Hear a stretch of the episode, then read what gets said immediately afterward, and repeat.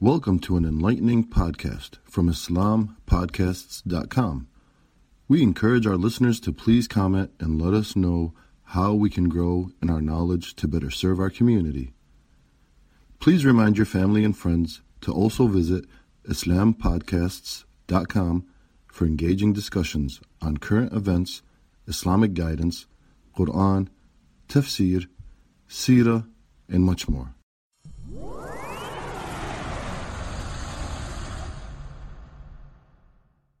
بسم الله الرحمن الرحيم. يا بني أقم الصلاة وأمر بالمعروف وانهى عن المنكر واصبر على ما أصابك إن ذلك من عزم الأمور. ولا تصعر خدك للناس ولا تمشي في الأرض مرحا إن الله لا يحب كل مختال فخور. وقصد في مشيك واغضض من صوتك إن أنكر الأصوات لصوت الحمير. السلام عليكم ورحمة الله وبركاته Tonight is the 21st night of the blessed month of Ramadan, and I have a very important topic to discuss. This topic is the connection between the believer and his creator, the public, and himself, as well as the believer's manners. Let us begin with the first lesson Luqman teaches his son.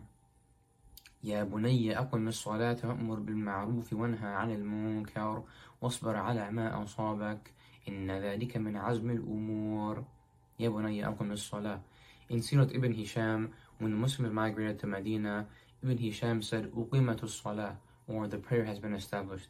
The Prophet ﷺ and the Muslims were already praying before they migrated. So what did he mean by the prayer was established after the migration to Medina?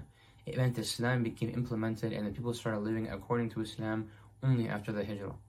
And we know that Salah is the most outwardly visible aspect of the deen, and that is why Ibn Hisham said, Uqimatul Salah indicating that Salah represents the whole of Islam, and that is why Luqman saying, Ya bunayya aqim salah is an indication to not only pray, but also to establish the deen of Allah subhanahu wa ta'ala.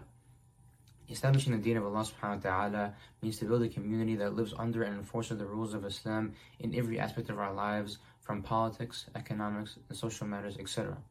Luqman continues on by saying, وَأْمُرْ بِالْمَعْرُوفِ وَانْهَى عَنِ الْمُنكَرِ Luqman then goes on to tell his son to enjoin the good and forbid the evil. Now we must ask ourselves, who defines what is good and what is evil? While non-Muslims define the good and evil from their minds, we Muslims know that only Allah subhanahu wa ta'ala can define what is good and what is evil. So what does enjoying the good and forbidding the evil even mean? To enjoin the good is to encourage, reward, and praise the good actions of others. The Prophet ﷺ taught us, for, taught us how to forbid the evil when he says, Whosoever you sees an evil, let him change it with his hand, and if he is not able to do so, then let him change it with his tongue, and if he is not able to do so, then with his heart, and that is the weakest of faith. In this hadith, Rasulullah portrays the importance of forbidding the evil by commanding us to even hate it in our hearts, and that is the lowest level of Iman. However, we must remember that the Prophet ﷺ says, and if he is not able to do so. This tells us that the steps are not by choice, but in a specific order, which is first to change it with our with, with his hands.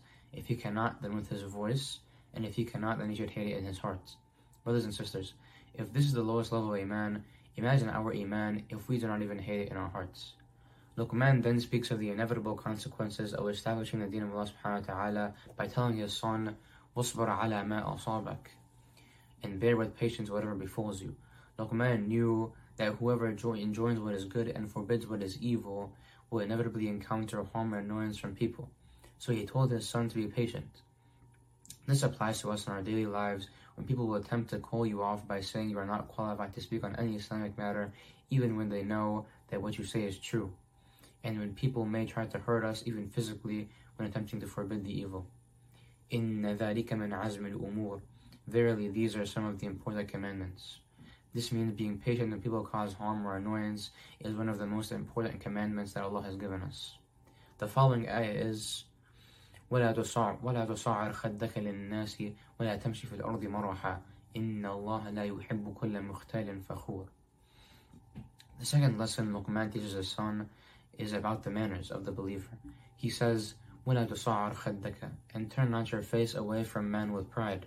Luqman tells his son not to turn his face away from people when you speak to them or when they speak to you, looking down on them in an arrogant fashion.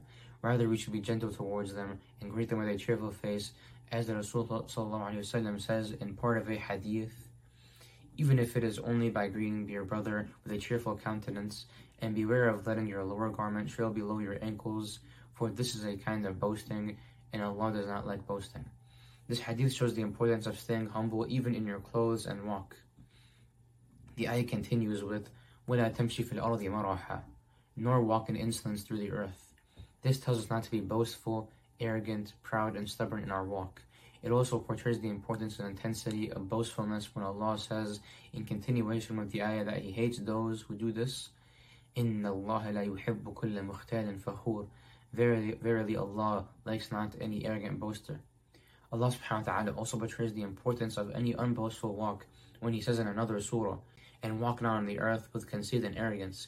Verily you can neither rend nor penetrate the earth, nor can you attain a stature like the mountains in height.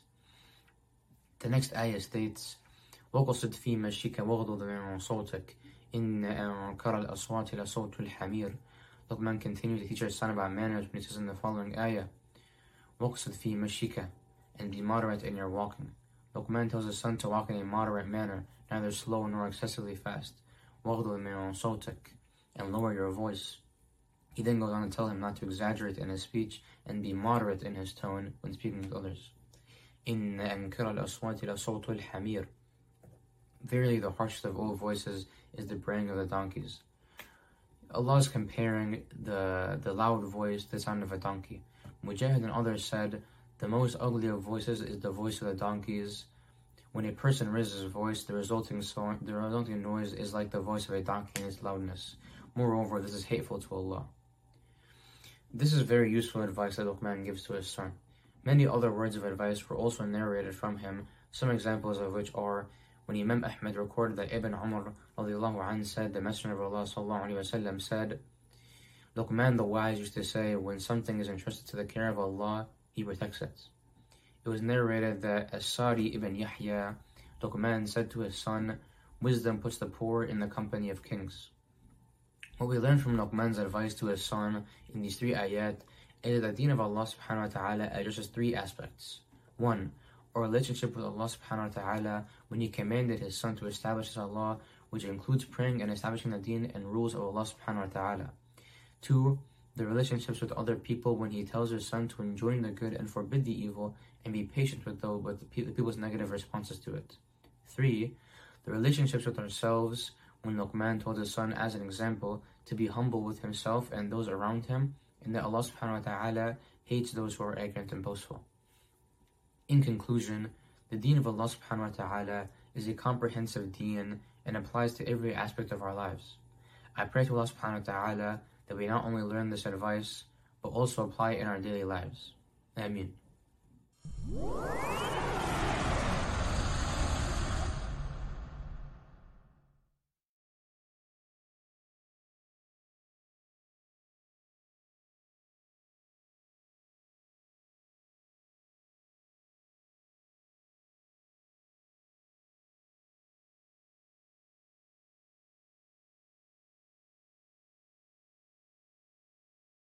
Thank you for listening to this podcast. Podcasts on current events, Islamic guidance, Quran tafsir, and Sirah are available at islampodcasts.com as well as on iTunes. Rate, review, and comment and let us know how we can grow in our knowledge to better serve our community. Please subscribe, share, and tell a friend about islampodcasts.com.